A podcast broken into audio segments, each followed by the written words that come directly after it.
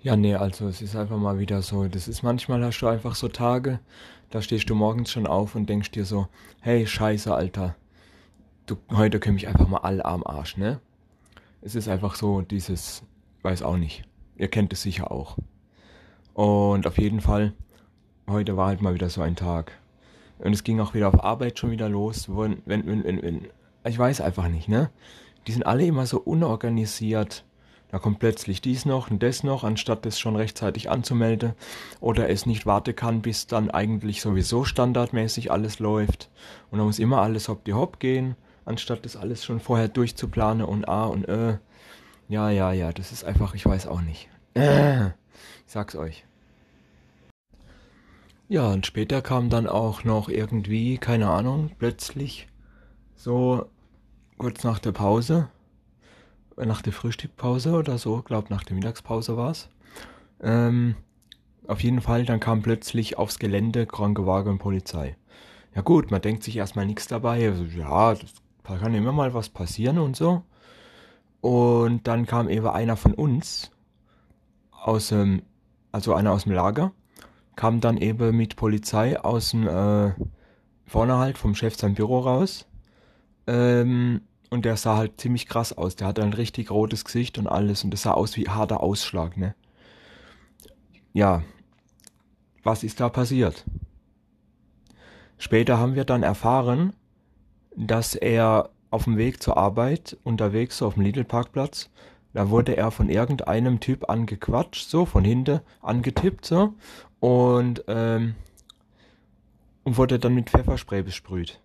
Also er konnte gar nichts dafür, er war das Opfer.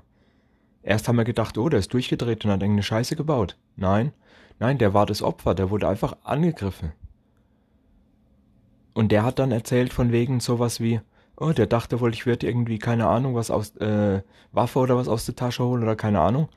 Ich denke aber, da ich schon sehr viel Kriminalscheiße gesehen habe und auch sehr viel Kriminalspiele und so gemacht habe schon, ich gehe davon aus, dass der Typ den ausrauben wollte und eben dem das Zeug ins Gesicht gesprüht hat, damit er nicht sieht, wer der Täter ist. Und er hat dann genug Zeit, den auszurauben, weil mir die Scheiße in der Auge brennt und er eh nichts mehr sieht. Ich denke, das war ein Überfall. Und nicht einfach nur, weil er Bock drauf hatte, irgendjemandem Scheiß ins Gesicht zu sprühen. Ja? Ja, das ist noch nicht aufgeklärt und wollen wir mal sehen, ob überhaupt noch was kommt, weil Anzeige gegen Unbekannt bringt meistens gar nichts.